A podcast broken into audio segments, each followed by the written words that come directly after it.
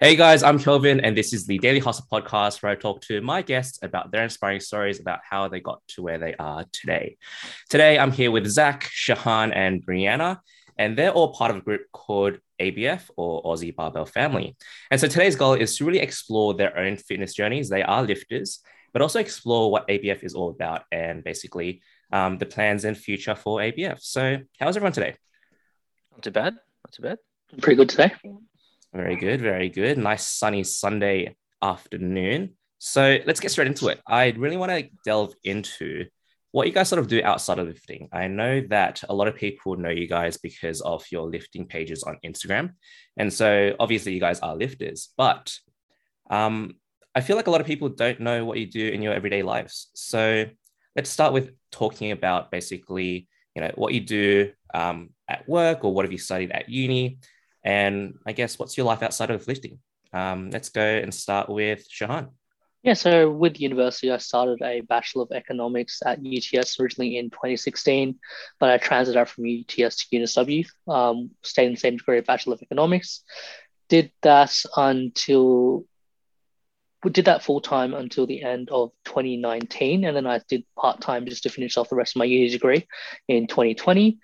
Uh, I started my first grad role in 20, at the start of last year um, where I work in foreign exchange sales. So what I do is I tailor foreign exchange products and needs and help clients assist with their risk management as well. So that's what is my current role, which I've been doing since January last year. Um, at the meantime, that's the current thing I'm doing outside of training wise. I play a lot of sport in the term in the form of OzTag. So I play used to play three times a week prior to this lockdown. But at the moment, right now is just work, work and training at home. Mm, yeah. So basically nothing related to lifting. Yeah. Yeah. Pretty much. cool. Um, Briana, let's let's go with you and talk about what you sort of do at the moment. Yeah, so um, at uni, I did a well. I started off with a Bachelor of Commerce and Bachelor of Arts, majoring in Human Resources and Criminology. Um, but the criminology units even though like I liked the idea of it, um, it just I didn't really like the unit, so I dropped that. I graduated um, last year, so I haven't actually had my graduation ceremony yet, um, oh. but I ah. ended up with the Bachelor of Commerce. Um, and outside of that, like while I was at uni, I was working at Commonwealth Bank. So I started in 2016, finished up that up last year, so 2020.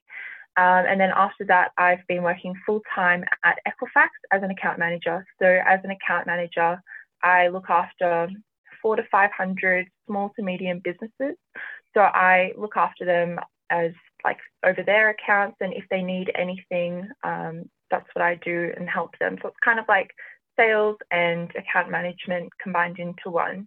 Um, and then, in terms of like sports, so outside of powerlifting, I have dabbled in um, Muay Thai. So I didn't actually do any um, like competitions or anything, but I was training for like two or three times a week at one stage. Yeah.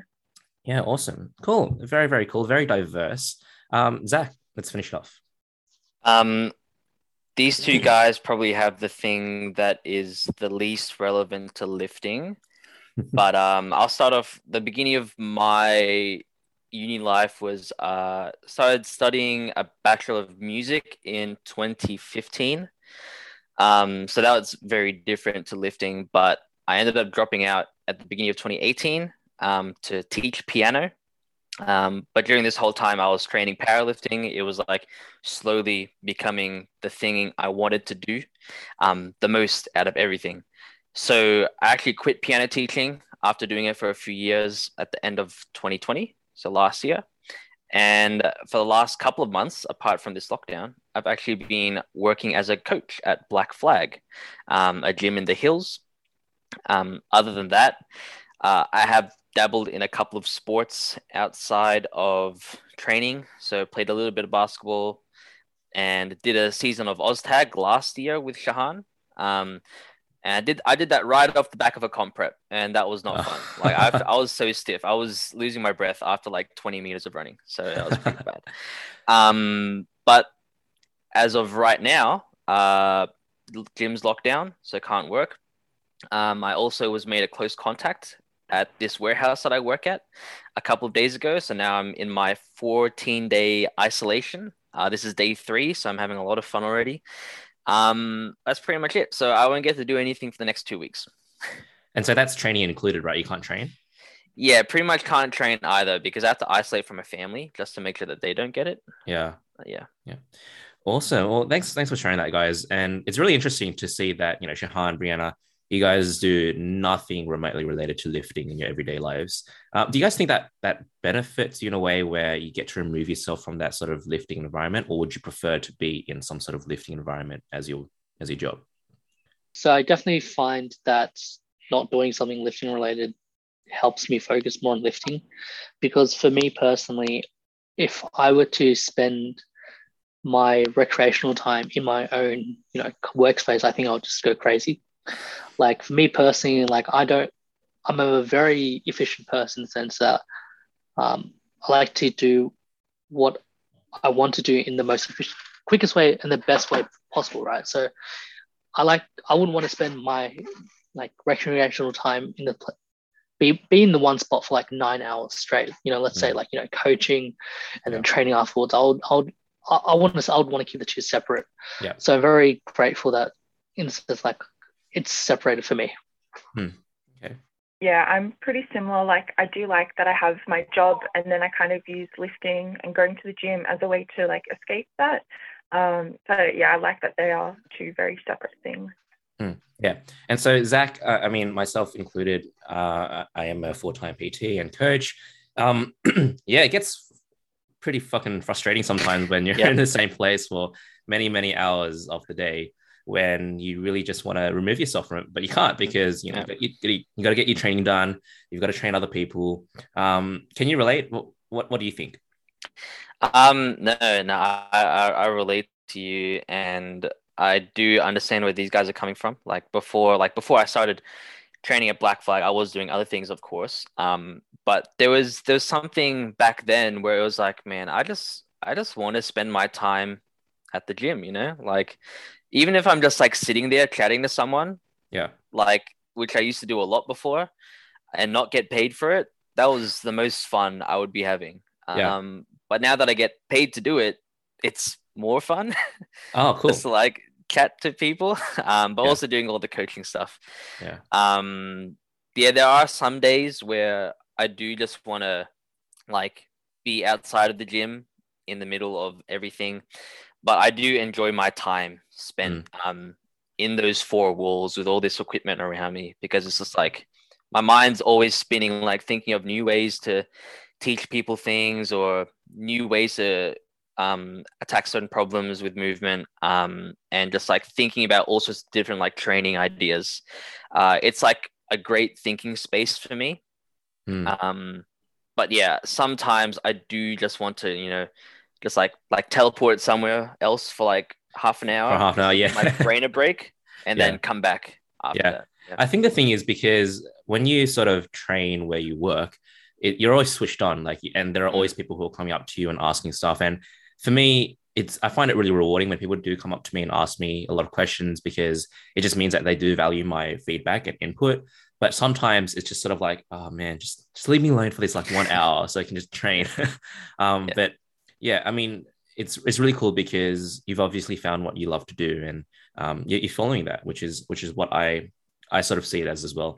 But awesome, guys! Thanks for sharing that. Um, let's move on. Let's move on to where your whole fitness journey actually started, though. I know you guys are very into powerlifting at the moment, but there would have been a time when it wasn't like that. I'm assuming. Um, so let's start with Zach. What was your whole fitness journey like, and and how did it start?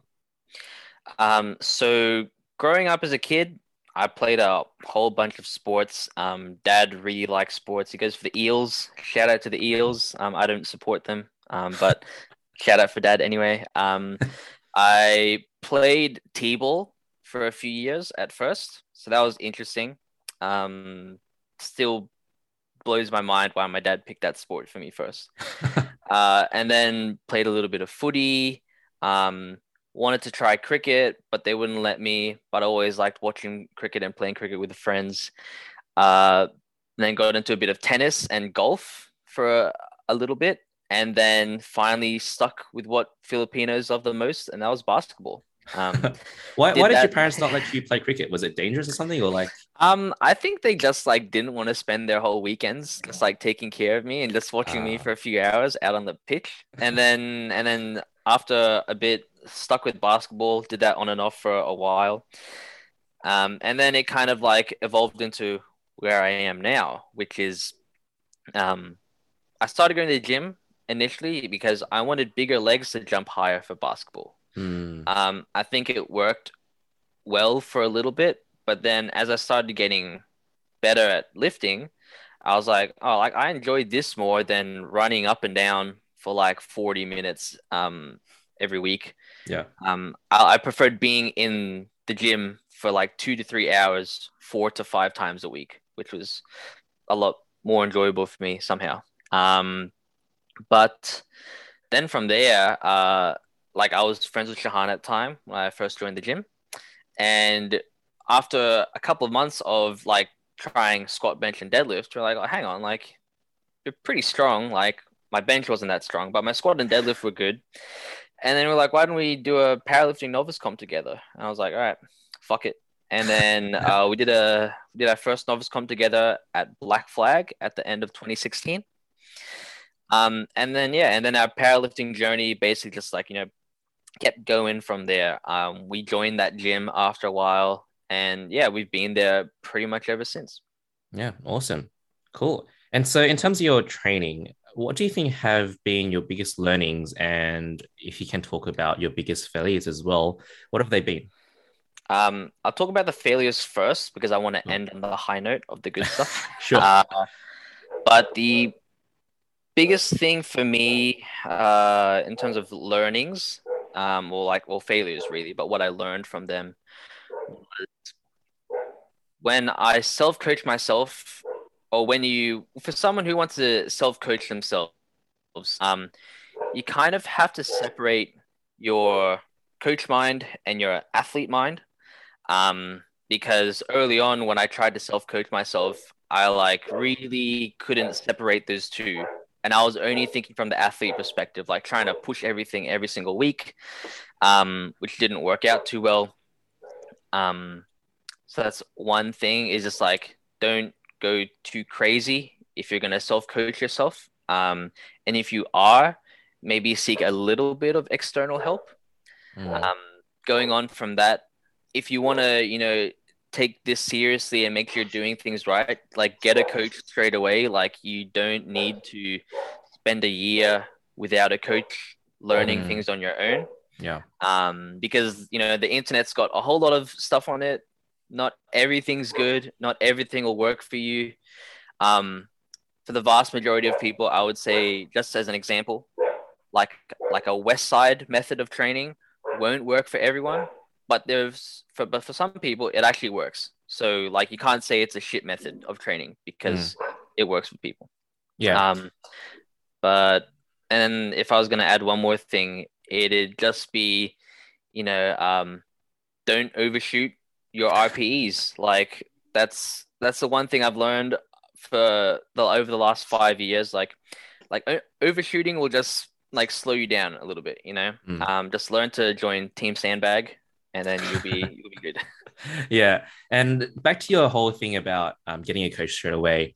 The one thing that I'm really grateful about when I first started my lifting journey, which was actually not too long ago, maybe like four four years ago or something, is as soon as I joined the gym, I was like, okay, I should get a PT because I don't want to waste my time doing random shit and trying to figure things out myself. And I think it was almost out of like, I won't say out of necessity, but at that time I was quite busy. I was preoccupied with uni full time. I was working part time, and I was just like, I literally don't have time to figure out what the fuck I'm going to do at the gym. So Mm. I may as well just get a PT to teach me exactly what I need. And so since then, I don't think I've gone without a coach for more than like six months. I've always had a coach um, Nice. who been able who, who's been able to give me sort of objective um, feedback about my lifting and how I should basically um, yeah like my, my my goals and which direction I should head towards. So yeah, I definitely recommend if anyone is starting out lifting or hasn't gotten a coach yet, um, definitely definitely do it. uh, obviously price is a factor, but Mhm. At the end of the day, long term, you're gonna be making much more gains, much better gains, and it'll be it'll be value for your money. So Yeah. yeah, for Sure. cool. Shahan, let's go with you in terms of your lifting journey, or just just just your fitness journey. Yeah, so my fitness journey started when I was at the age of five. So my parents decided to put, put me into swimming because they believed it was the right sport, right sport, sport for me at the time. I carried on as a swimmer until the age of 16. So I did the whole whole rounds of squad training, you know, 5 a.m. wake ups in the winter, doing competitions in the weekend, training five, six times a week two hours every day. So I did that up until the age of 16. Um, I took a break. f- Oh, I retired from swimming, I would say, for a better word, um, in year 12 to uh, pursue my studies further because being in like a Bengali household, you know, education is very important. So I dropped swimming at the time because it just was infecting affecting me too much, taking too much time out of my week, which could be better used for like sleep or even studying in general. Um, after I picked up gym, I would say at uh, about middle of year 12 because I noticed I was gaining a lot of weight uh, because, you know, going from, you know, high intensity training six times a week to just nothing, I gained a lot of weight. Um, fortunately enough, my parent, my mother um, was going to the gym regularly. She was doing a lot of Pilates. My older sister um, lost a lot of weight by going to the gym. So that kind of pushed me to do that as well. Um, turns out like my fitness journey is similar to Zach. Um, my journey started around 2016, um, where I properly got into the gym. I had a couple of good close mates of mine from school who I gymed with regularly. Came more like a social outing in the sense that, you know, it was like the boys like go to the gym, hang out, lift some weights, um, talk a lot of shit, uh, grab a feed after. That's what it became like for me. Yeah. Um, I missed that, man. During yeah, lockdown. yeah, certainly. Like I miss just not having to worry, like worry, like even working full time now, like even finding the time to do that is like Mm, like a yeah. blessing as well. Yeah, like true. and like having like people have that free time as well. Um, and then I did my first powerlifting competition with Zach in 2016 called Black Flag 2016. That that was a really fun comp, and I believe that the reason why I decided to go further in powerlifting was because it actually has a lot of parallels to swimming. Swimming. So Okay. swimming, you got your four strokes. Similar to powerlifting, we have your three main lifts. So you, try and better each stroke, similar to like water lift. So there's a bit of a parallel in that sense, and that's why I really love powerlifting, because you're always competing against yourself. In swimming, you're shaving a couple. you're training hard to shave a couple of seconds off, right? Mm, In powerlifting, you're lifting, you know, lifting harder to put a couple of kilos on. So there's a lot of parallel there, and you can't just be good at one thing. You have to be good at all three that's why like I really like dived into powerlifting because um, gets me that competitive outlet similar to what I had like grown up with. Um, so that's and I've been at Black Flag since 2017. Uh, joint I think coming up now would be actually my three three year anniversary around this Four. time. Four. Oh, oh, sorry, shit, it's four year anniversary. four yeah, years. four years of being a uh, Black Flag. Done plenty of comps, um, you know, a couple of novice comps, um, couple of sanctioned comps. So definitely have done the powerlifting rounds. I'm not that strong, but you know, I've definitely had my taste for it. Yeah, awesome. Um, definitely biggest failure, similar to Zach, um, self coaching, and I'm very stubborn. I just could like I'm a very stubborn person. Like I'm I'm admitting that, and I I couldn't I couldn't um, separate the coach and athlete brain. Like I'd always write I'd write myself a program and be like, no, I don't feel like doing this today. So definitely self discipline also like from an early onset was um, I would say a big failure of mine. Just um, list doing and listening to what I had said to myself. So definitely um, being stubborn and not really separating the two athlete and coach brain really probably was my, my biggest failure. Like definitely can convey what Zach said, like get a coach earlier and just listen to people, listen to what they have to say. That, Mm. That'll bring out the best. Um, So yeah, Awesome. Cool. Thanks for sharing, man. Um, Briana, let's let's delve into your whole lifting journey and fitness journey. Yeah, so um, mine's a little bit similar to Shahan's in the way that I've always been a swimmer, like growing up. Um, it kind of came from like my cousin, who's a few years older than me. She is a Paralympian, so she actually went Oh, to wow. um, three Paralympic Games to represent Australia for swimming. And so, like, that kind of like, I was always inspired by her to be a swimmer. Um, so I took that quite seriously from like year seven to year 12 or like just like first year of uni. But unfortunately, stopped that because the pool that I was swimming at, um, it closed down for renovation.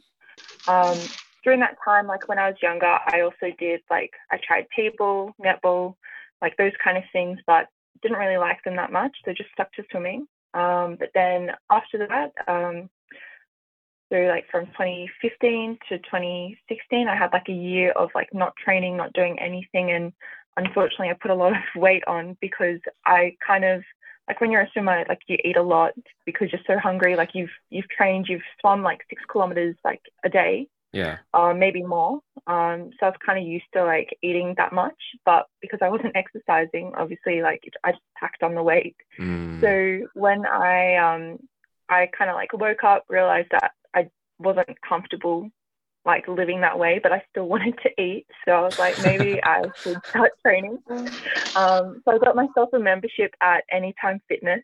Um, did not go. I went, I think, four times, like the whole year that I had a membership, and I was like, no, this isn't right. Like, so I joined um, a, another gym that's quite similar to F45, and um, they had like a 12 week challenge. You know, they, you know how they do that. They rope you in Mm. with those challenges, and um, I was like so into that. Like the conditioning classes, they started strength classes as well, and then from there I was like, mm, like I'm lifting. Like that's when I started to like do squat, bench, deadlift.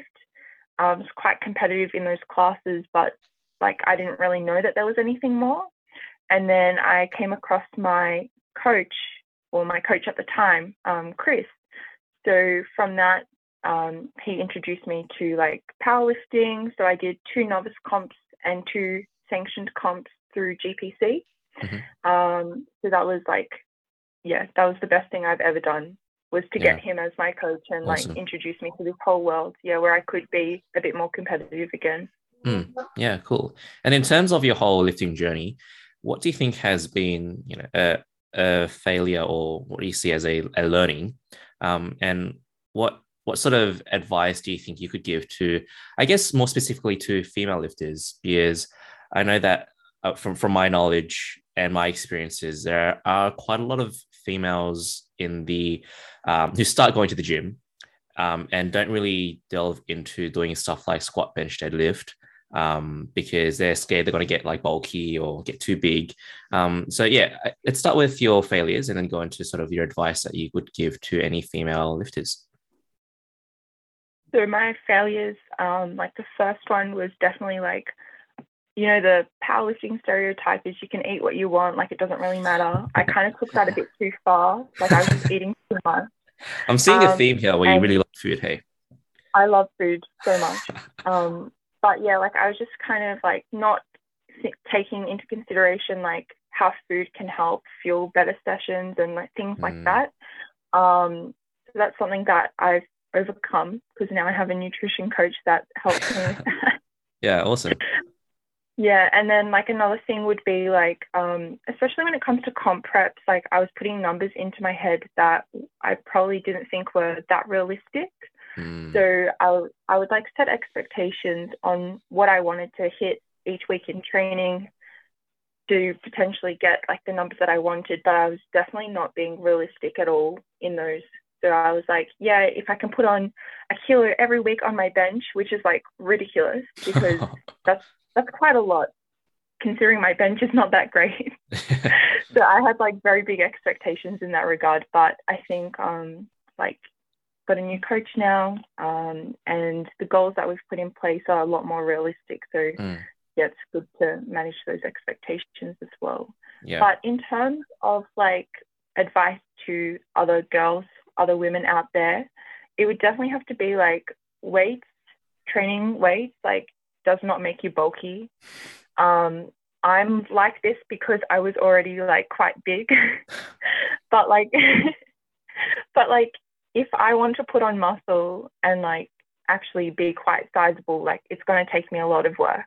And Mm. it's taken everyone like that's in the bodybuilding, powerlifting, like any strength type of sport, you you just have to like talk to them to know that they didn't put that on overnight. That would Yeah. be the dream. But Mm. unfortunately, or maybe fortunately, because like it would be less scary or intimidating. Um, yeah, it's really hard to put on big amounts of muscle and Yeah. yeah. Yeah, for sure. Yeah, I definitely think that a lot of people don't understand how much fucking work goes into actually getting stronger and putting on muscle. People just think that, like, yeah, you're gonna drink one protein shake and you're gonna get fucking big. like, it doesn't work that way. Um, and especially, yeah, females, I think there's just this common misconception where, um, and, I, and we'll go into common misconceptions later in the podcast that, yeah, like just because you go to the gym and you have a protein shake a day, uh, that will not make you anywhere like it, it won't get you big it's not going to get you very strong. Um, but if you do commit to it over time and um, you know put in the, the work that's needed then yes you can get strong. But at, at the same time like even me um, at the peak of my testosterone levels i'm struggling to put on muscle. Like i, I still can't put on muscle so yeah. Um, is there anything else you guys wanted to add to that whole um, uh, whole thing about your fitness journeys or failures learnings? Um, I think one of the things that, uh, like I've learned the most over these years is that it actually takes like, and what Briana was saying, uh, with like putting on weight or getting strong, like it actually takes such a long time. Like I had the same idea where after I hit my first 200 kilo deadlift after like like nine months or probably less of like serious training i was like holy shit like maybe i can deadlift 300 kilos by the end of the year. And i was like like that's it's not happening. Like i was weighing what like 65 kilos at the time yeah. when i pulled that 200 and then i didn't even think that maybe putting on weight will help me you know hit 300 or maybe it's actually not that easy for me to hit a 300 kilo deadlift at 65 kilos body weight. Like it just didn't cross my mind. Um, but and since then I've put on.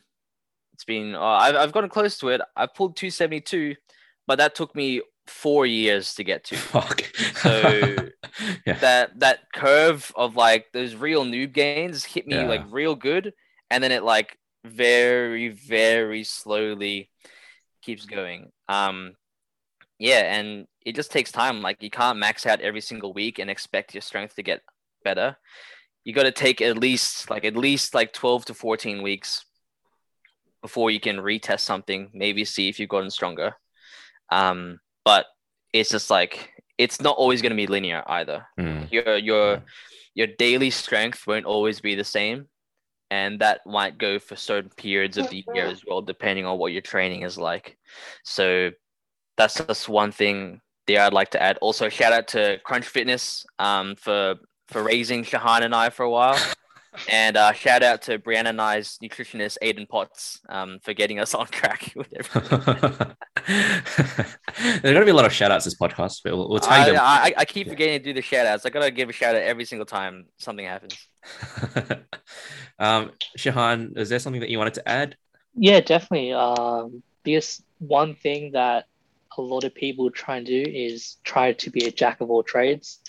Like that, that shit doesn't work. Like my biggest failure last year was trying to be a jack of all trades.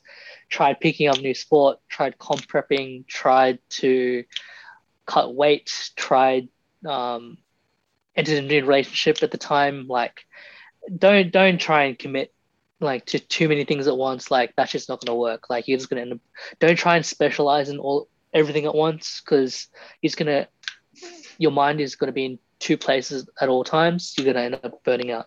That's probably the biggest thing, um, biggest failure that I had last year, and I definitely have learned from it. So, yeah, being a jack of all trades does not work.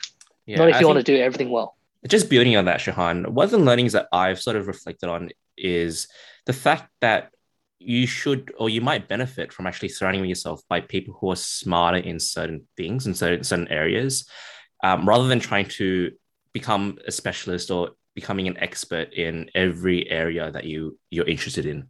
And so that's that's why for me like from for myself despite being my own pt and, and yourself um, as well as zach and shahan briana um, not coaching ourselves right? Because having someone else who who is your coach rather than coaching yourself one obviously gives you those objective uh, or another perception or third party sort of perspective on your lifting but also you could learn from them as well. And so for me i've always made made it a I made a real effort to surround myself by people who i think are smarter in their sort of fields and can help me in those sort of fields. Like for example like that's why you go see an accountant right? Because obviously you're not going to be able to do your own taxes and stuff sometimes if you're running your own business. Whereas if you you know get the help from an accountant or someone who is more knowledgeable in that area, that's going to help you in, in a much better way than trying to sort things out yourself. And so I think a lot of people um, try to sort of do things by themselves. For me, honestly, the reason why I was doing a lot of stuff by myself is because I was trying to save money.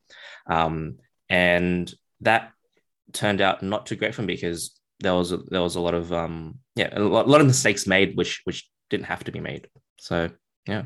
Cool, awesome. So moving on to the next thing, let's talk about ABF. Let's talk about how you guys sort of came together um, to start with, and then we can sort of explore Aussie Barbell Family and uh, or ABF as what it's called, and talk about sort of the mission, vision, goals of ABF.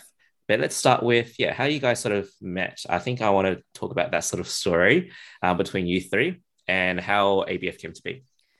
Uh, all right. I'll since, since since I was like the main point of contact for it all. Um, so we originated from this um American Facebook group called Asian Barbell Family. So they're also called ABF, and uh, we were like the Australian contingent at the time. This is like midway through 2019, um, and we just started, you know, adding more people to this Facebook group and um, group chat as well. Just you know, just trying to create like a little community of um. Well, at the time it was it was kind of almost like primarily just like Asian people. Um, so fast forward to halfway through 2020, so we're kind of like in our lockdown phase. Um, we were, I think we just came out of lockdown when this happened, but the story goes is so I was an admin or like kind of like the like the main point of contact for the Americans to the Australians. Um, so I was like the kind of like rep. Uh, and we wanted to make merch. So these shirts that we have right now. Um, there was a disagreement in a way of like the logo that we are using, right? Um, so Briana's friend, um, we commissioned her for it.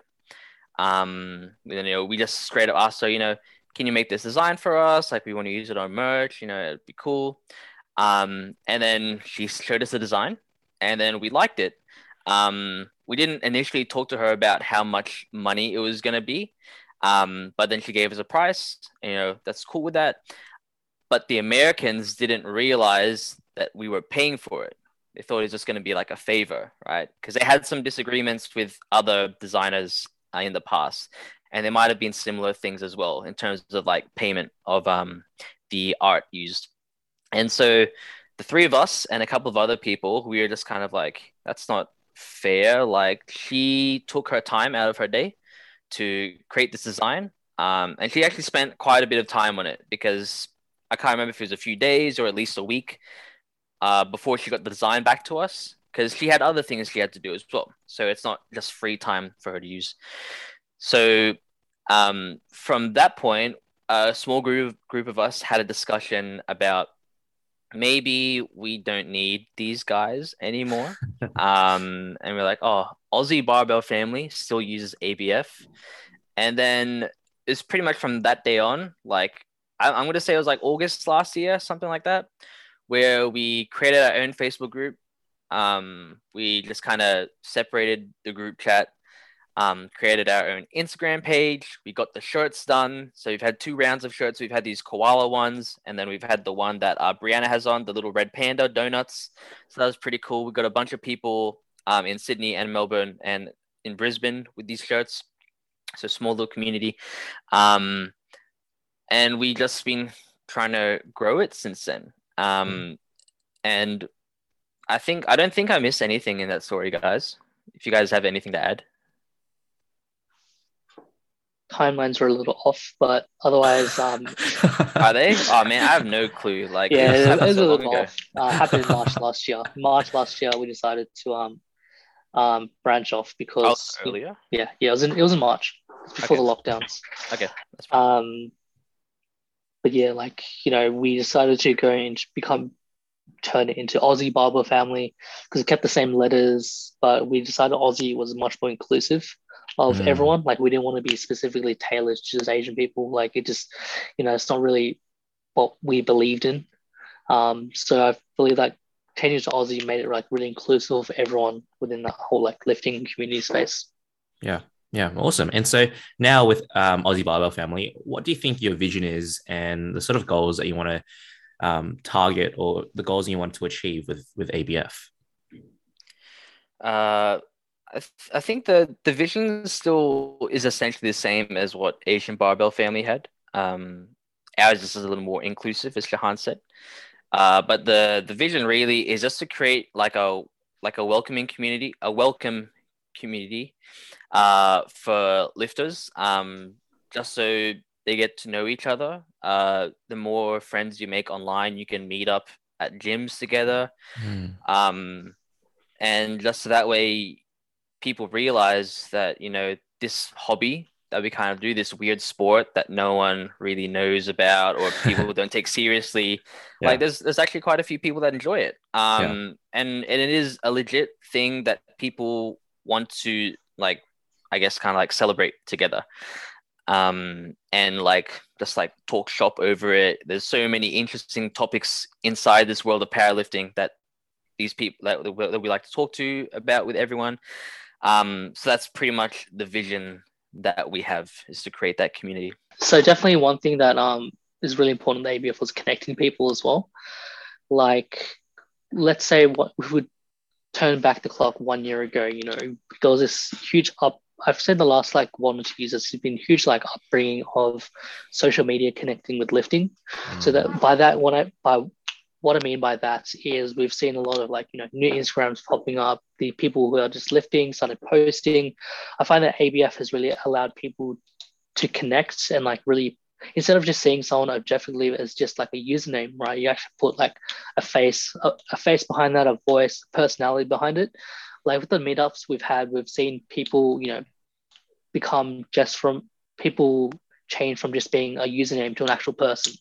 So that's what I ABF like is actually pretty important. Like has really allowed for a lot of people to do. Like, you know, I've met, you know, I've followed. You can you can follow someone but not really know them. But you know, these meetups that we hold really allows for, for you know people to get to know each other, people to meet each other, you know, put some personality behind behind that username. You know, see them for as a person. Yeah, definitely. I think with powerlifting, weightlifting, bodybuilding, all those sort of sports, they are quite individual. Like, you know, it's not like a team sport where you already have that sort of camar- camaraderie with your teammates. You're sort of competing alone. Your your comp prep is sort of alone besides your coach.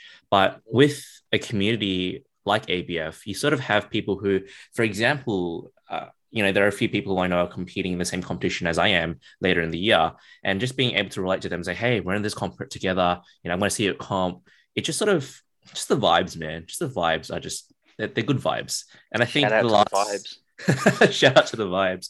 And I think um, at the last meetup as well at uh, where was it? Um, Tri Nation, Tri yeah, hosts it. Tri Was it Nation, Tri yeah, Nation? yeah, Tri Nation. PCYC. hosts- Ah, yeah, we Oh, had it at PCYC. Yeah, Yeah, sorry. Um, I didn't go to the PCYC one, but the one that I did go to was Tri Nation. Um, just the vibes as well, man. Shout out to the vibes again. It was just Shout so out to good. Tri Nation. Shout out to Tri PCYC. Um, it was just so good to be there with everyone and just say, hey, wait, this guy is, you know, like you said, Shahan, this guy is that sort of username. That's ZT Barbell. That's, you know, whatever. Um, and just being there with everyone and just lifting and having that sort of community and family is really, really nice. It's just nice to be around people who love the same shit that you do and not be judged for it. so, yeah. Cool. Anything to add for for ABF and sort of the mission, vision, goals?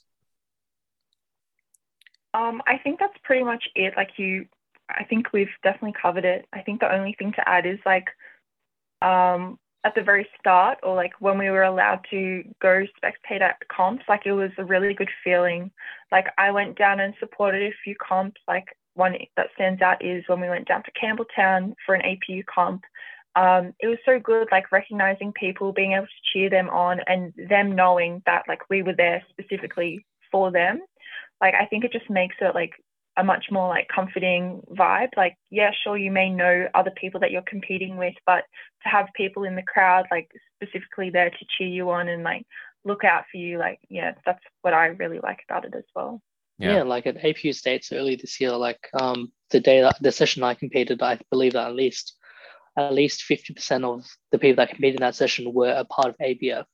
So it really added to like the like the sense of camaraderie that you mentioned, Kelvin. That like you know everyone's there for each other, um, and it definitely adds a bit of a com- competitive vibe as well because you're all you're all friends with each other and you all want to like um, be each other. So definitely like um, that camaraderie is definitely the fun, one thing that we want to like develop further. Yeah. Um, you know that being you know how we connect to people, um, how to grow the group. That's that's our goal for the future. I would say like trying to build build upon that. And in terms of that competitiveness as well, the way I see it is just it's so much more friendly. Like it's friendly competition where it's not like I want to stab you in the back and beat you. It's like, hey, if you beat me, like good on you. I'm going to cheer you on as well. And the person who's you know competing against me is going to cheer me on as well. Like we're, we're friends, but we're competing.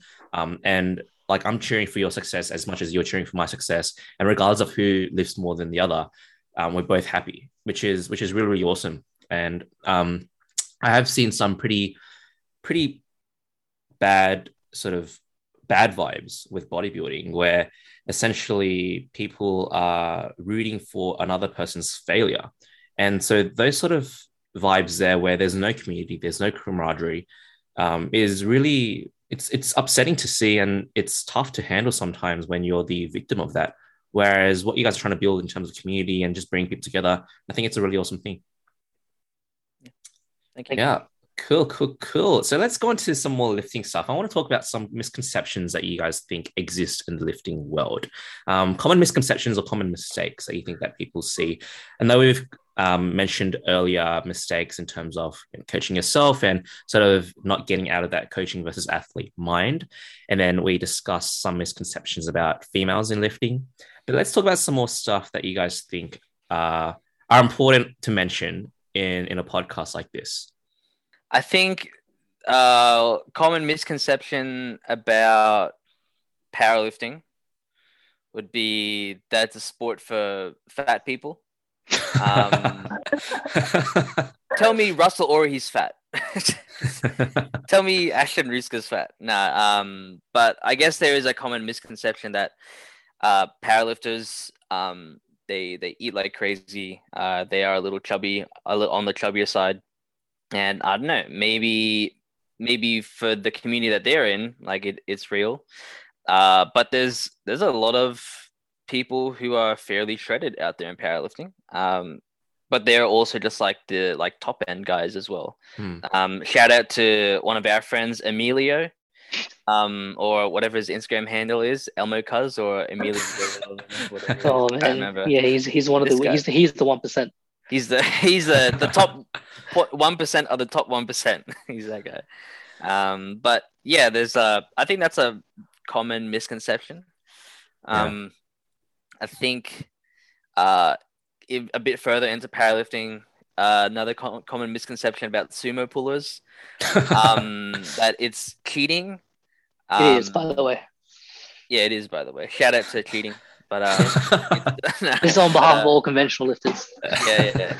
Shout out to the the foot stance of peace conventional, but um, uh, like they're both different pulls, you know. Um, like widely different styles. Uh, muscle groups being used, the technique you actually have to hone in, and leverage dependent as well. Like mm. there's more to powerlifting than just like picking things up and moving them around. There's a science to it. Um, and there's, you actually have to be kind of smart to do things well enough to yeah. make sure you don't like fuck yourself up and get killed under the bar. So yeah, I th- think I think those are the only things for me. Yeah. B- building upon that, Zach, I think a lot of people don't understand that powerlifting.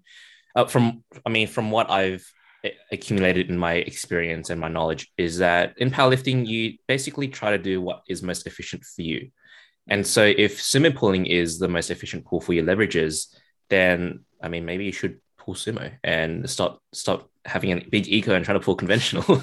um, I think a lot of people sort of get caught in that whole thing where you know their ego gets in the way of becoming the most efficient way uh, efficient lifter as, as possible um, yeah i think a lot of uh, another misconception in terms of i guess lifting in powerlifting is a bench arch if someone wants to delve into that Yeah, um, I was gonna say like in terms of like what you guys have both said, like the arch in benching as well as like working out what's best for you in terms of where your grip is as well. That's something else that's also quite a hot topic. Like just because you can go to the the widest grip that you can doesn't mean that's going to be the best for you. Maybe you would like have more advantage by having a closer grip because that's where you're more powerful. Hmm. Um, in terms of like the arch itself, like everyone says, oh, I I can't, can't wait to see you do that with like a full range of motion. But at the end of the day, power lifters, we're meant to move the most amount of weight as possible. So like maybe you're just upset that you can't get your arch that big. oh, jesus Hating 'cause Christ. ain't it. Hating because you ain't it. shout, out, shout out to the haters like like to be fair, my arch isn't that great, but like I'm not hating on people that can arch and have like what like a rom this big. I'm I'm impressed. Like that's quite impressive. Yeah, Yeah. honestly, I, I wish I'm I wish I could do that. Like my long ass arms, like don't let me do that. Same. So yeah, give us I'll- give us a view of your arms Shahan. mate. it's is my albatross. yeah, Shahan doesn't have great uh, T spine flexion. Um, shout out to good T spines that help your lifters. Um, Yeah, plus arches. plus um bird wingspan as well. Does shout out to that as well. shout out to Short Arm Gang. Yeah. yeah, definitely. And yeah, I mean, basically just trying to move as fish, as efficiently as possible. And that bench arch, I mean, not only is it good to be in that position for your shoulders, but it just helps you move as efficiently as possible in terms of that bar. So that's another common misconception where you know, I want to see you bench with a flat with a flat back on the on the bench. It's like, dude, just please, especially you can't lift as much as this chick is. Um, Yeah. just um, stop hating.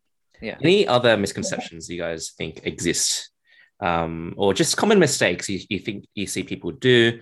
Um, uh, oh, another one that we mentioned earlier was um, maxing out every time, or maxing out every session. Oh, Yeah. oh God, goodness. Um, yeah, like don't max out every session. You know, that's the that's the mistake people some like some early lifters make. Um, there's a time and a place to test strength. Um, taking a step back from that, if you have a coach and you're running like a program that is like purely based off RPE, don't overshoot your RPE just because you're want you want to like you know inflate your ego. You want to just like you know stroke yourself make yourself feel good about hitting um a good cool looking number posting it on instagram getting it like that. Um don't do that. It is at the end of the day especially if you want to be competitive much more impressive to see someone put their best up at a competition where they do all three lifts on the same day. Um this goes i this i guess this goes in a way to weightlifting as well. Weightlifting programming boggles my mind. I don't know much about it but you same same thing. It's performance based you want to make sure you save your best for the competition day. Um leading into a competition day don't open too high uh, or you may bomb out. Um this is something that you know you, you probably see at least one person bomb out at a comp Mm. um, especially local comps. People don't know the rules. Um, I guess the other two, uh, Shahan and Briana, can go into a bit more about that kind of stuff. But uh, like, I just say, you know, don't pick stupid attempts on comp day. If it's your first comp, you know, just hit just nice numbers that you can do easily to start off with. And then if you're feeling good, you can send it. You know, you don't have to. You don't have to go all out. Like, Mm. yeah. Yeah, That's- I think that's I'm another thing that that I've learned with my training is just sometimes it's better just to be more conservative than full send because you're much better off playing the long term game than any short term satisfaction or short term gratification from lifting a nice number. Um, and de- and basically, you know, making it detrimental for your long term gain. Yeah. So yeah. Yeah, so following on from what Zach said, like you know, big misconception is just picking up like from if your first session to competition, like no one really cares about you know what you do like on the day to day. Like it's more so what happens on the platform. Like you can you can show off as much as you want on social media, like oh, I hit a five kilo RP, eight triple um, at a lower speed, but no one really cares about that on comp day. Like at the end of the day, like you know, you know the goal is to go nine for nine. You know, no one cares if you go um, eight. Like I'd rather go nine for nine than go seven for nine, but you know, miss out on those two lifts because I was concentrating too much on those other things in training that really don't really aren't relevant to the final goal of being on the platform. Yeah, doing it for the gram. Yeah, yeah, hundred yeah. percent. Like, there's so many people out there. Like, for me personally, I stopped posting because like I just don't really find any enjoyment in that. Nor do I. Like, I've kind of taken a step back from that because like I just you know don't care in the sense that in the like in the in the in the nicest way possible like yeah i'm in this journey for myself you know sure it's nice seeing people uh, people like you know put pbs and stuff but you know at the end of the day like it isn't it like as much as like it is community driven it is an individual sport like just focus on yourself Mm. Mm, yes, I think another thing is not comparing yourself to other people.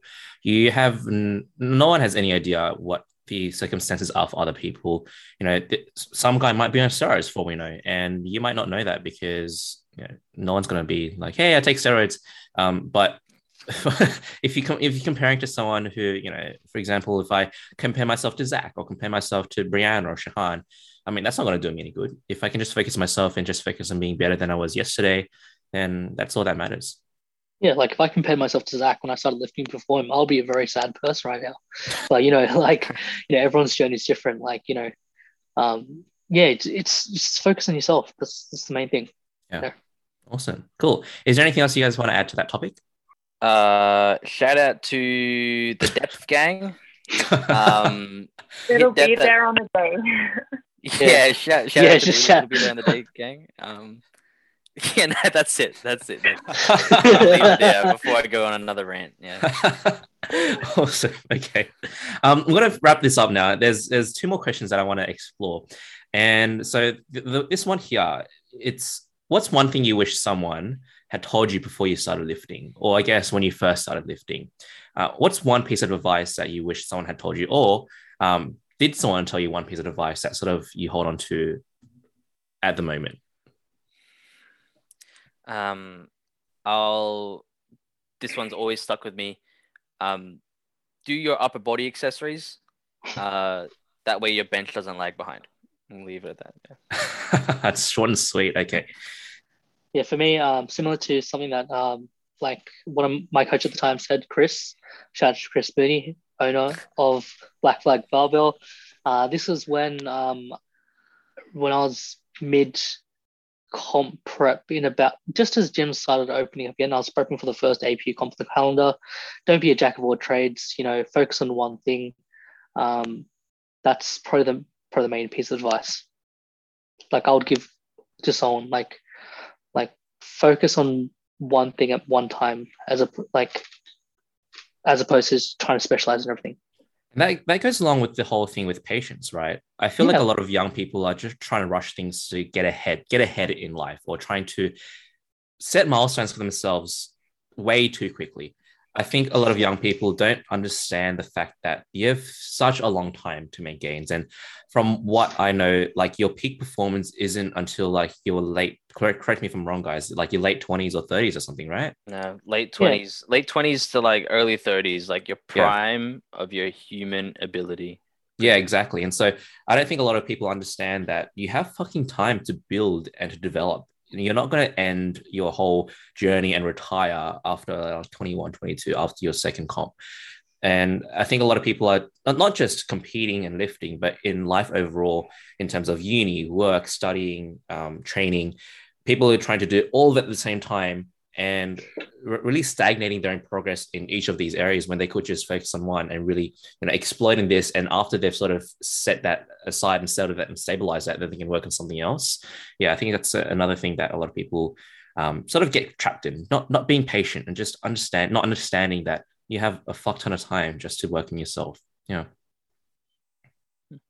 Yeah, I think off the back of that, um, I wish someone told me at the very start of my journey that you can't do everything at once. And like for me, that was trying to do back to back cardio conditioning with strength training. And like, yeah, I was like quite healthy. Like my aerobic heart rate was amazing. But in terms of my lifting, like I definitely wasn't making the most of the start of my journey. Um, and another not so serious one is my dad told me to never do steroids. He was like, Yeah, you can lift, but like don't ever do steroids. let's talk about so steroids I'm natty. I'm natty.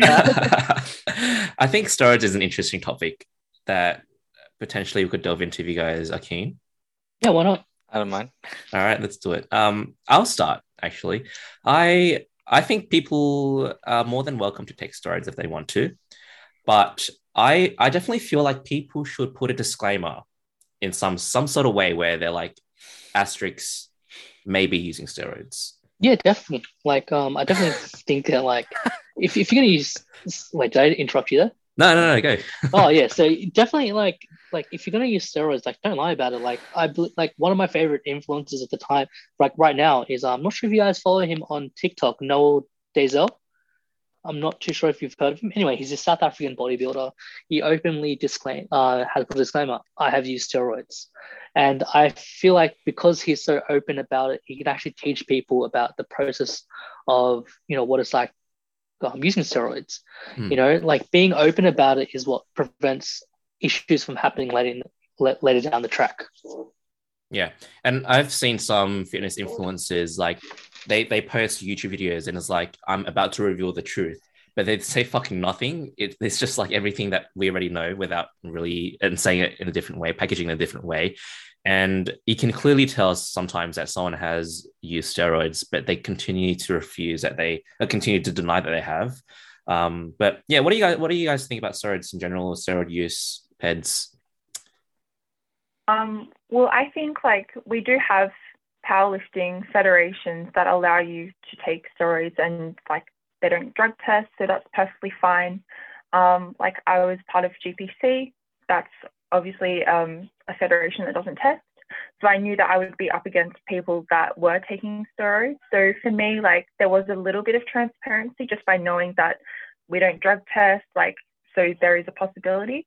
Um, and it's quite clear, like when you see how strong these ladies are, like it, whether whether they're natty or not, like it's still really impressive to me, like that they are so strong. So, like yeah, there's transparency, um, and I like that. But at the same time, like I'm still going to look up to people that are quite strong. You know, I it doesn't really bother me too much as long as they will, as long as they're not trying to go into a drug tested federation and try and Mm, say that they are something that they're not. You know. yeah, yeah, for sure. Yeah. Um, yeah, same thing with Briana. Uh, I've done three GPC comps, and I It's like- know the Sorry, I thought you were gonna say I've done I've done steroids. No, no, no. I've done I've done competed in three GPC comps, and yeah, I went into that knowing, all right, the people I'll be competing against, whether or not they'll be in my weight class, um, they're probably using something. Um, and yeah, like you said, Kelvin, sometimes you can tell. Um, like one of those things, you know, sometimes they they smell a bit funny. um, but that that's that's just one thing, and you know, uh, as as we as we know of, uh, the body reacts differently to different substances, so that's why some people have those little side effects. Um, but yeah, I think in terms of like use, like I don't care if someone is using it, like Shahan, like all, all, all of you said, as long as they're honest about it or open about it, um, they don't deny it. Um, it's always so bad when you can tell someone's clearly using something, Yeah, but then they're just like, no, no, no, no, no, I'm not.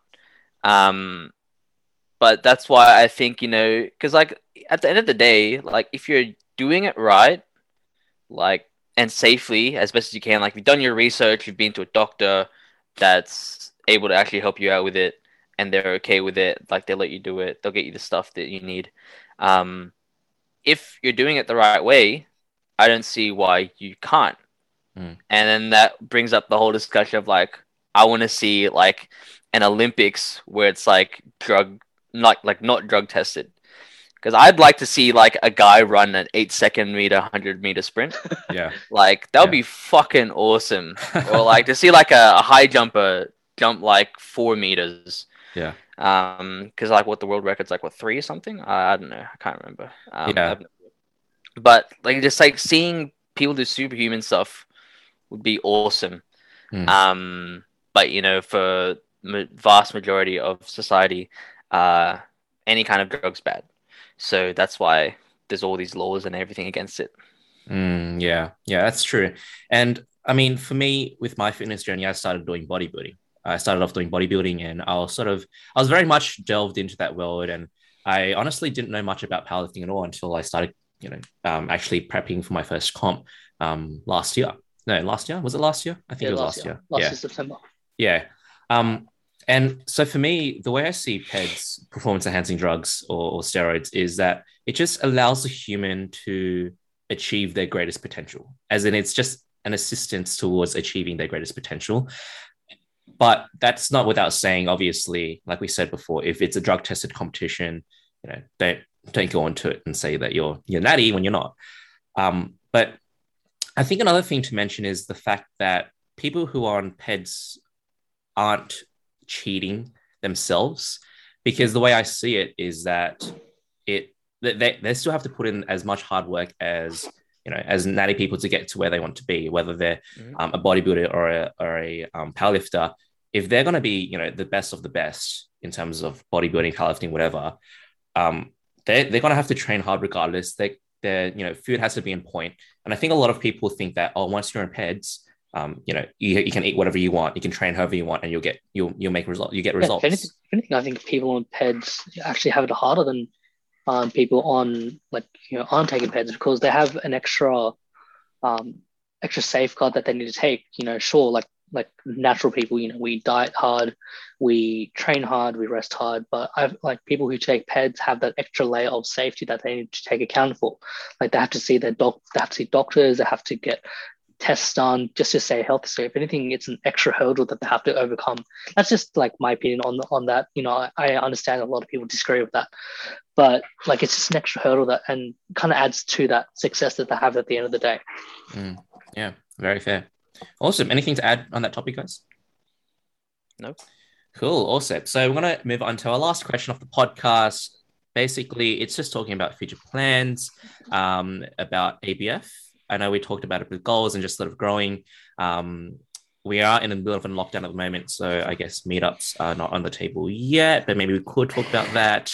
Um, and then just plans for yourselves individually as lifters you know goals career whatever uh, but let's start with yeah goals and plans for abf I think, well, always the goal is to try and like run these meetups, but uh, they do get a little crazy in terms of trying to organize like how many people will rock up. We've Yeah. had over the last couple of meetups that we had before this lockdown, way way more and more people rocking up to these things, and we were like, Oh, holy definitely. shit! Like Like that Like what- Hurstville meetup. the Like- Tri Nation, there's like 30 of us. And then I think at PCYC, yeah, a plan. No, there was actually, uh, no, yeah, something like that, yeah. But then PCYC, there's like closer to 40, if not more, Wow. of total people coming in and out. And Um, isn't there like there, there isn't a lot of equipment at pcyc there's like one Yeah, They have- that they day have- I didn't even Yeah. plan on training. Like I came after work, I was like, you know what, I'm gonna do one thing. I'm just gonna hang out with people, talk to people. that, that's that was my only plan for that day. yeah, you did uh you did what that five minute challenge on that air bike thing, Oh yeah, that vomiting yeah, that was after. not That was fun. Yeah. Shit. Yeah, Yeah, context um, of that was um Alex Famin. Shout out to Alex Famin. Came third at APU States under the under U93s. Um, he does this assault bike. Was like yeah, fastest um 100. I think it was like 10 100 calories, I believe, on that bike. Quickest Uh, time. Oh, it was like 100. first fastest amount of calories, and um he was like, oh yeah, just do it. Um, I, I did do it. I did get the second best time after Wow, him, but nice. at, at what cost? It was uh, not, not a good cost. but um, but yeah, uh, just answering the question. The I guess the the goal is to try and get these meetups running again. Um, we have really tried to organize something every month, but it just kind of ends up being a bit delayed, whether it be like a lockdown scare or just like unavailability unavailability of people. Um, but I think at a certain point, when there's enough people around, like we don't have to wait for everyone to rock up, um, because people will, will will show up if they can. We can't work to everyone's schedule, um, and I think just like and apart from meetups, um, just like growing the online community, um, Briana and I run the ABF Instagram page.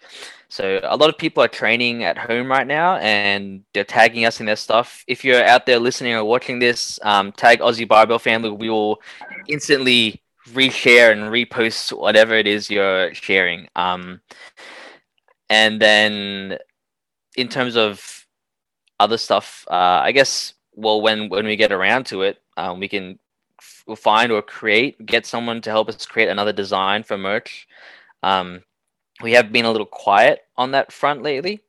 Um, we've had a we had a couple of shirt runs early on, but I think it'd be a good time now to maybe get something going into summer with like singlets or tank tops or whatever. I think that would be pretty fun. Yeah, we were planning on doing a hoodie run, but then I think we just got a bit too busy, and then lock Yeah. um lock bit too busy. Lockdown came across, so I guess we kind of missed that whole winter hoodie run. But yeah, definitely something for the summer would be nice.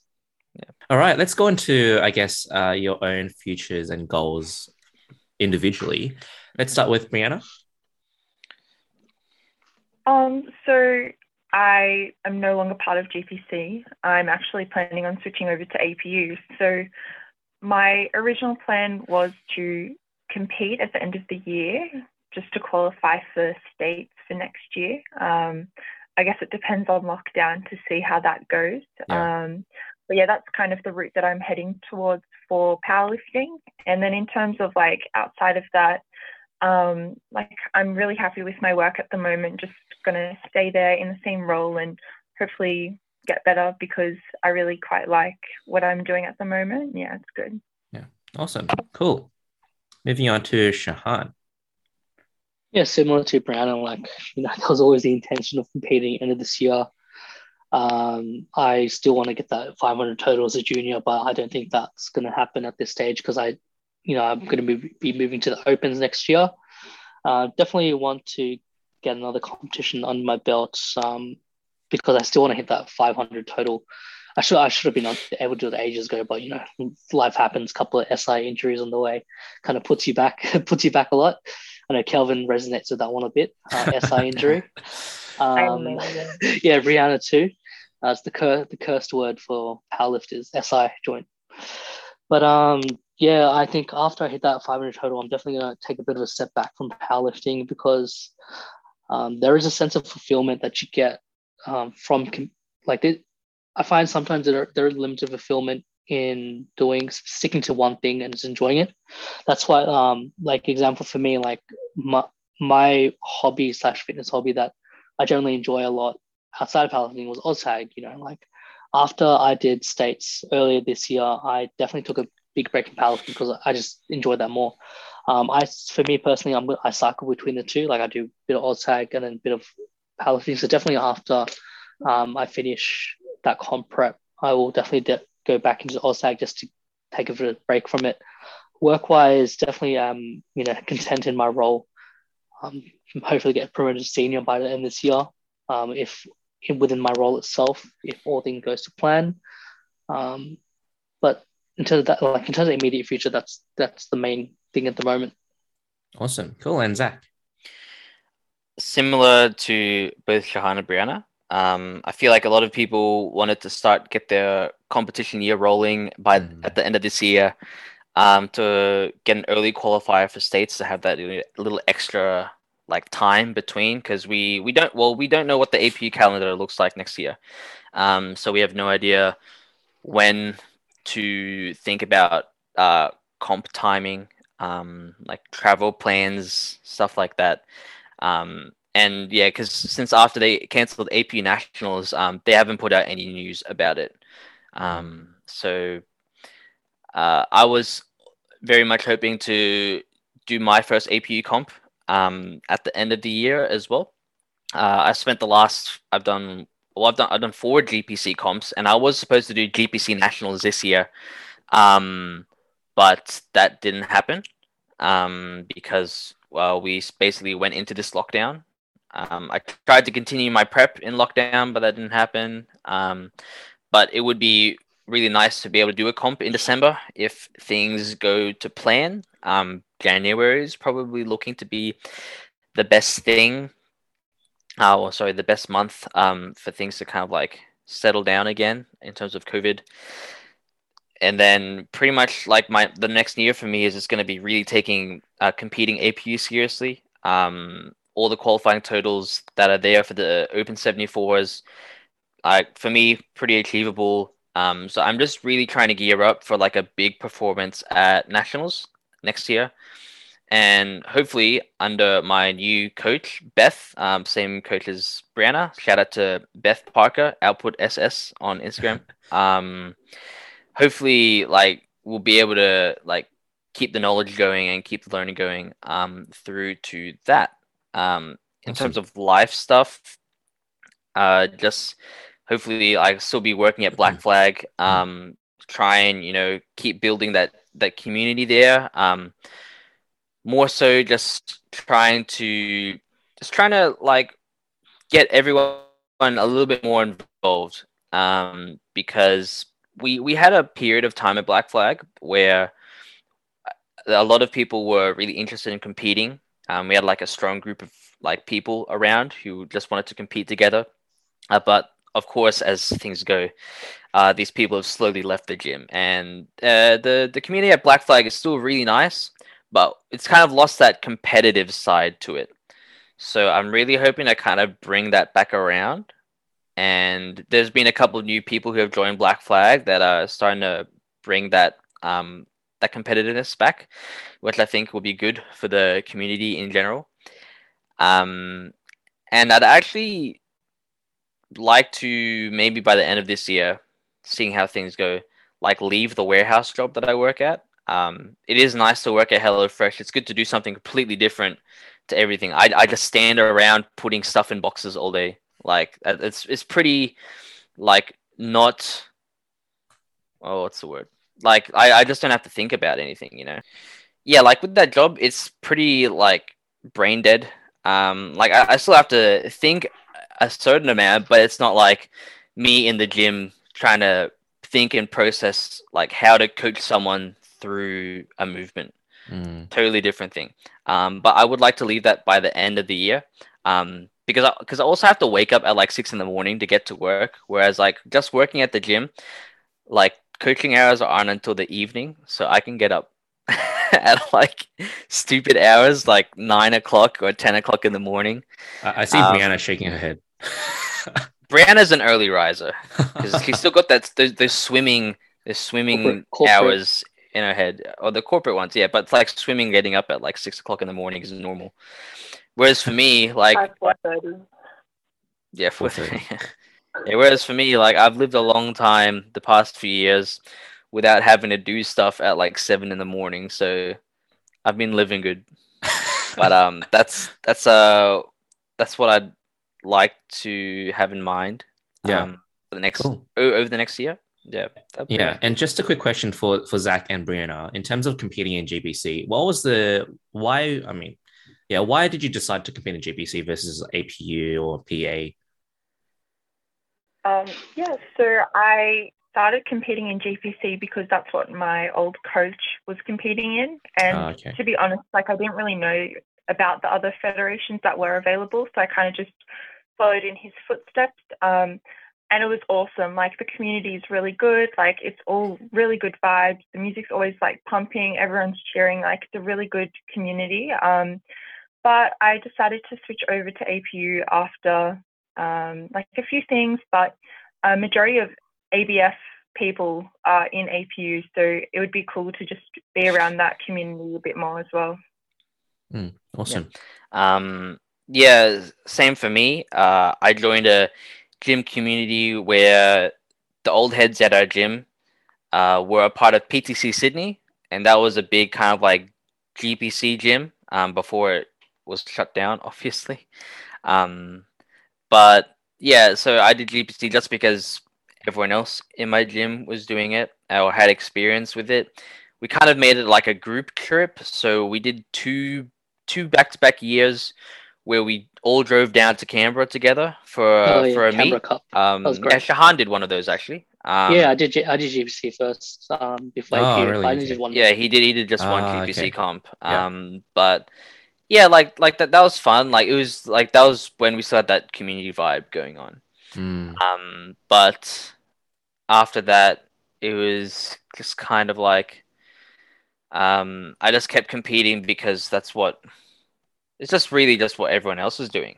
Mm. Um, but the the reason for the switch, uh, well, there's two reasons. One was just because every time I got into the wraps, I became injury prone especially ah, with my calves. Um, I don't think there was anything actually wrong with the wrapping style that we were using because I tried a few different wrapping styles and my calves still kept getting hurt. I think it was just more so the stress that my calves were under in a wrap. Um, and it, it just like kept throwing off my prep every single time. Like it didn't affect bench and deadlift too much, but I'd always have good momentum going with squat, and then I get hurt, and then I have to kind of like restart halfway through a prep, and it wasn't that fun. And then really the other reason is to switch to APU now. It's kind of been a bit more of a challenge. Uh, GPC for the men has a lot of lifters in the heavier weight classes, like 90 kilos and up mm, Right. but it's very thin when it comes to the lighter weight classes like the 75s and the 67 and a halves. So with APU, there'll be more competition. Um, and the guys I will be going up against are stronger than me or around the same strength. So I'd like to use that to fuel my competitive drive. Whereas with GPC, a lot of the older guys who were in my weight class had already left or they retired um, or they just like stopped lifting and I was kind of like at the top of the weight class in GPC.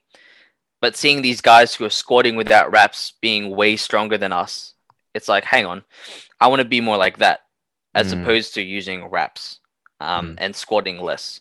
So it's going to be a good um, change. I'm going to enjoy going through a squat prep and not being hurt that'll be fun and i I, th- I think that'll just pay dividends in terms of like my confidence leading into a competition Yeah. and just like just like being able to perform on the day Mm. as well Yeah. There's there's one last thing that I wanted to talk about briefly. Uh, Shahan mentioned it very quickly in terms of switching between OzTag and powerlifting. Do you guys see yourself powerlifting for a very very long time, or do you think it will last for the next maybe two or three years? Where do you guys see in terms of more long term for powerlifting specifically as a sport for yourselves? um i want to just keep going until my bones break like Oh Jesus Christ! Okay, like it would be it would be awesome because like because you don't see a lot of it uh powerlifters who start young and they Mm. keep going until they're masters like like a 20 year powerlifting career like you don't see a lot of those um you see Do you a lot think of there's people who reason are- why it doesn't go that long though? Oh, I think man, s- there's a lot of reasons injury people Yeah. get bored of it it's Um, tough. it's tough to constantly put yourself through endless like cycles of like like training And you know time. yeah it's a lot of It's time a lot of time. yeah there's a lot of the time when you're trying to train seriously um yeah i would like to be one of those rare few uh who starts their journey young and then keeps going um there are a lot of masters records out there that could easily be beaten and i would like to try and beat them if they're still that low when i'm that old um but for now yeah like i, I just want to keep going like i love this shit uh like I, I work at a gym, so I like you. Same with you, Kelvin. Obviously, we love it heaps. That we Yeah. want to make it pretty much our lifestyle. Like it's not a hobby anymore. You know, like it's Mm. what it's what we do for a profession. Yeah. So I want to take it as seriously as I can, as efficiently as I can. Um, and that's why I'm gonna I'm gonna throw that shout out again. Like shout out Team Sandbag. You know, that's that's what longevity is all about. You know, Yeah. uh, yeah, yeah. And that, Mm. that I'm gonna leave my answer at that. Yeah. Awesome. Yeah. Briana? Um, like I think for me, I definitely haven't reached my peak yet. Um, I've got a lot to go in. Like I, there's so much more that I want to achieve. Um, like certain goals that I want to hit. Um, yeah, it would be nice to pull like a 200 kilo deadlift. Like I think that would be a really awesome goal to hit. Um, in terms of like long term, like I'd love to do it as long as I can. Um, there's no like I don't see myself stopping in two or three years time. I guess it just comes down to what my priorities are. Like if I Mhm. want to be spending or if I can afford to spend two hours, three hours in the gym four times a week because at the end of the day, like as much as I love it, like I still have a full time job that takes first priority because that's how I'm getting paid. Yeah. and then like it is a really nice way to like get out and and train and focus on something different. So yeah, I would love to do it. It's just a matter of whether I can still fit it in however Mhm. long down the line. Yeah. And and Shahan, I know you, you mentioned that you cycle between cycle between OzTag and powerlifting, but yeah, how about more long term for you? Yeah, I definitely think long term, like I'm not so this kind of relates to the jack of all trades thing that I said earlier. Like I want to try and experience as many things as I can, you know, like while I'm young, especially like, you know, when you're older, you don't really, you know, things come up like, you know, like let's say I'm 30, like, you know, I might be starting a family, might have like a home deposit, work, working full time, you know. Um, what I want to do is I want to try out as many things as I can. Like that's just me personally. Like I just want to experience new things. Are you So saying definitely- bodybuilding's on the cards? maybe maybe one day who knows You if, I, if I can learn, if I can learn to control my eating habits maybe yeah but um like Kelvin, just take him through the bodybuilding route, man. And like, Shahan needs to grow his biceps. Make make Shahan's biceps grow. Just give him an arm program, honestly. yeah um but in terms of like like the next couple of years um i'm going to continue powerlifting for the time being um a few things i want to do is one thing one thing i want to do one day is do a uh, triathlon so that's been always been on my bucket list so i have a good Zach, mate sounds, Zach, Zach looks surprised, man. Z- Z- Zach, Nah, he's Zach- mentioned it before. He's mentioned it before. Yeah, anytime any thought of cardio, any mention of cardio, Zach's like, huh? Yeah, but yeah, no, like um, one of my old uh, swim mates, um, who used to swim with, you know, he dived into triathlons after um finishing up his swimming career, and I think he's probably top five in Australia. Whoa. Um, I don't know how the two categories work, but he's the guy's, you know, shredded to the bone. Like he could run from here to Brisbane in like you know a couple of hours. Like he's just one of those guys.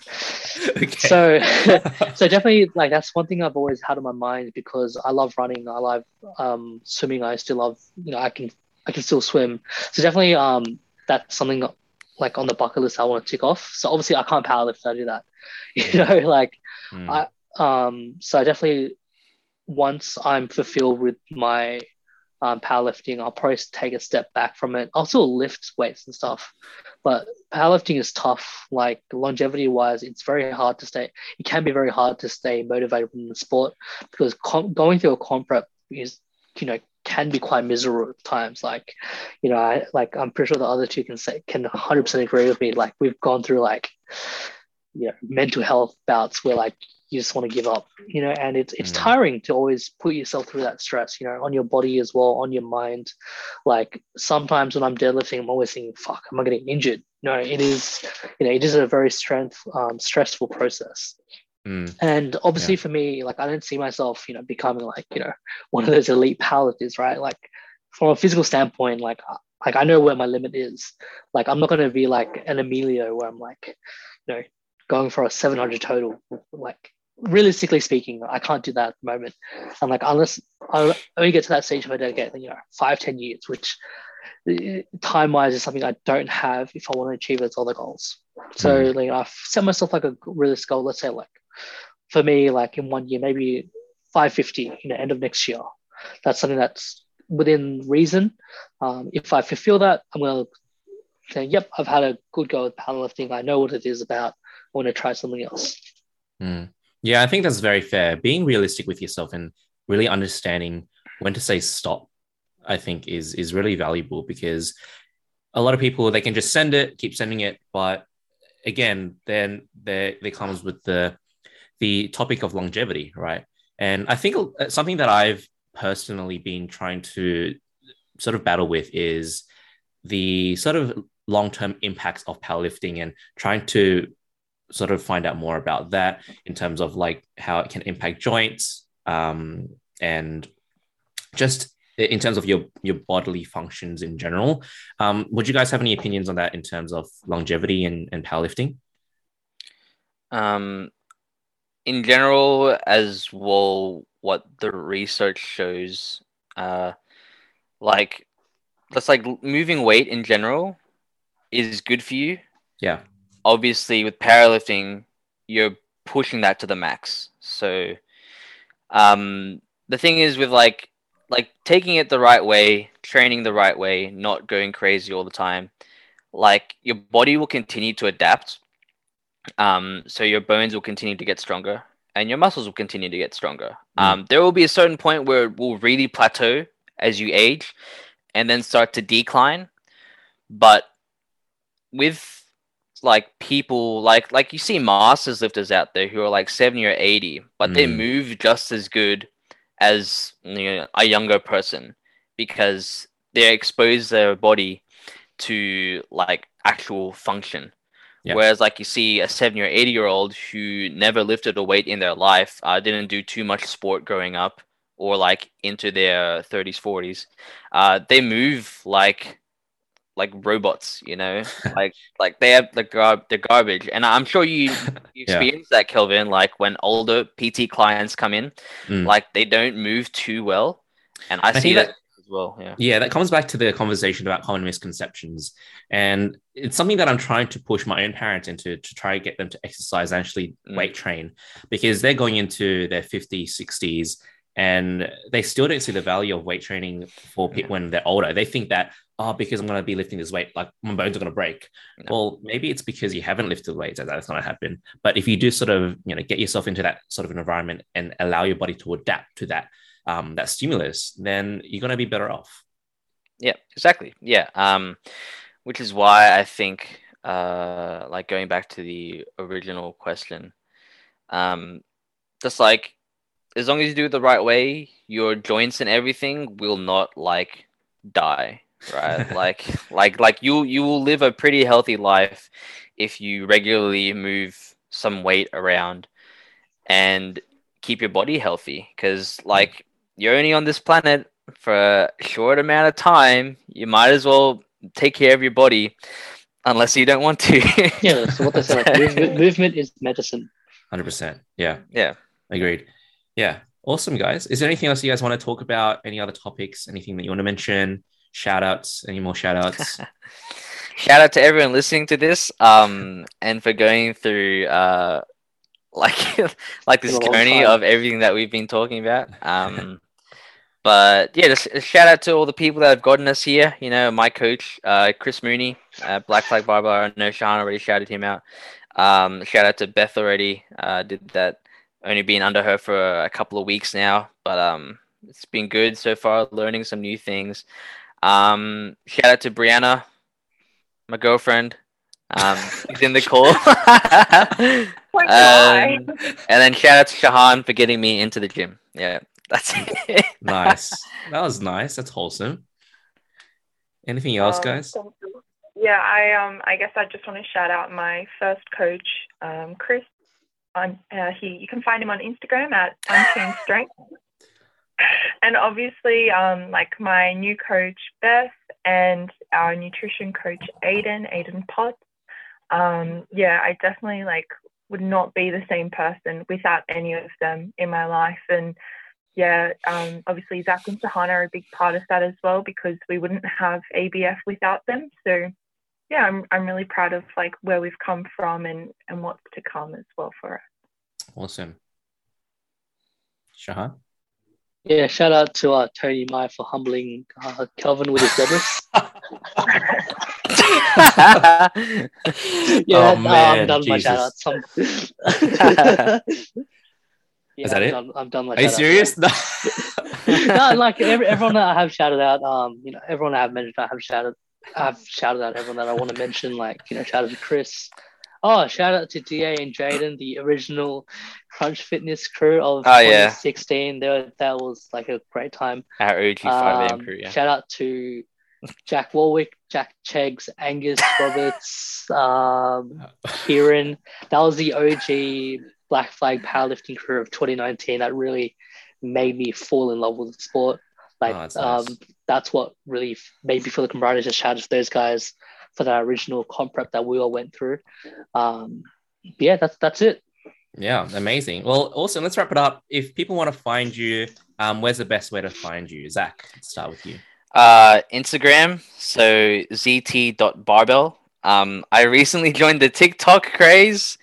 I'm a little bit late, but uh, it's just my name, Zach Toravillis. If you can spell that, I'm not going to spell it for you now. Um, but that, that, that's the easiest way to find me. Um, I would throw my phone number up, but I'm not bothered. Okay, all right. Um, Briana? Um, so we've all got fairly similar usernames. Mine yes, is the barbell at movement. bn.barbell. Yeah, thanks, thanks Shahan for the barbell um, Instagram name. I think that's where you where it originated from, actually. Yeah, I think so. yeah, I did yeah. Shahan, Shahan made it up first, yeah. And then we all just followed along for a joke, and it's kind of just stuck. and Shahan, where, where's the best place for people for people to find you? Yeah, SB top barbell. yeah, yeah. Honestly, it's actually really easy to um, just like you just put our first initials together and dot barbell, and like yeah, we've got I think we've like a few people who've done similar sources. It's pretty easy to find us. Awesome. And so, awesome. And how about um, social media for ABF? Uh, you can find us at Aussie Barbell Family. Um, so how do you spell that? It's with the normal spelling. So yeah, I'm not. I'm not. like A U S S I E Barbell Family. That's how we spelled it. Uh, well, yeah, we'll come up like that. Um, that's pretty much it. Yeah, that's how you can uh, join the community. Tag us in your posts. Um, you know, comment, men- mention us in comments. Put us in your Instagram stories. We'll reshare it. Uh, lifting community will see you. Make friends. You know, everyone's really friendly. If you want to find us on Facebook, um, look up yeah, same thing. Aussie Barbell Family on Facebook. Uh, if you want to join the group chat, you know, just message one of us about that as well. We'll add you on Facebook, and then we'll join, add you into the group chat. Um, a lot of crazy stuff goes on in there. Sometimes it's pretty funny. um, but yeah, that's and that's Facebook, and we are not on any other social media. Yeah. Awesome. Yeah, Cool. we are. Yeah. Awesome, guys. Thanks so much for being on the podcast. Zach, Shahan, Briana, I appreciate your time. Um, if you guys want to find me, I'm also on Instagram, kelvintran.fitness. You can also find Daily Hustle, dailyhustle.apparel on Instagram, or go to our website, www.daily-hustle.co for any of our merch. Hope you guys enjoyed this podcast. I had a really good time talking to these wonderful, wonderful people. Um, hope you guys stay tuned for the next one. Thanks so much again for your time and enjoy your day.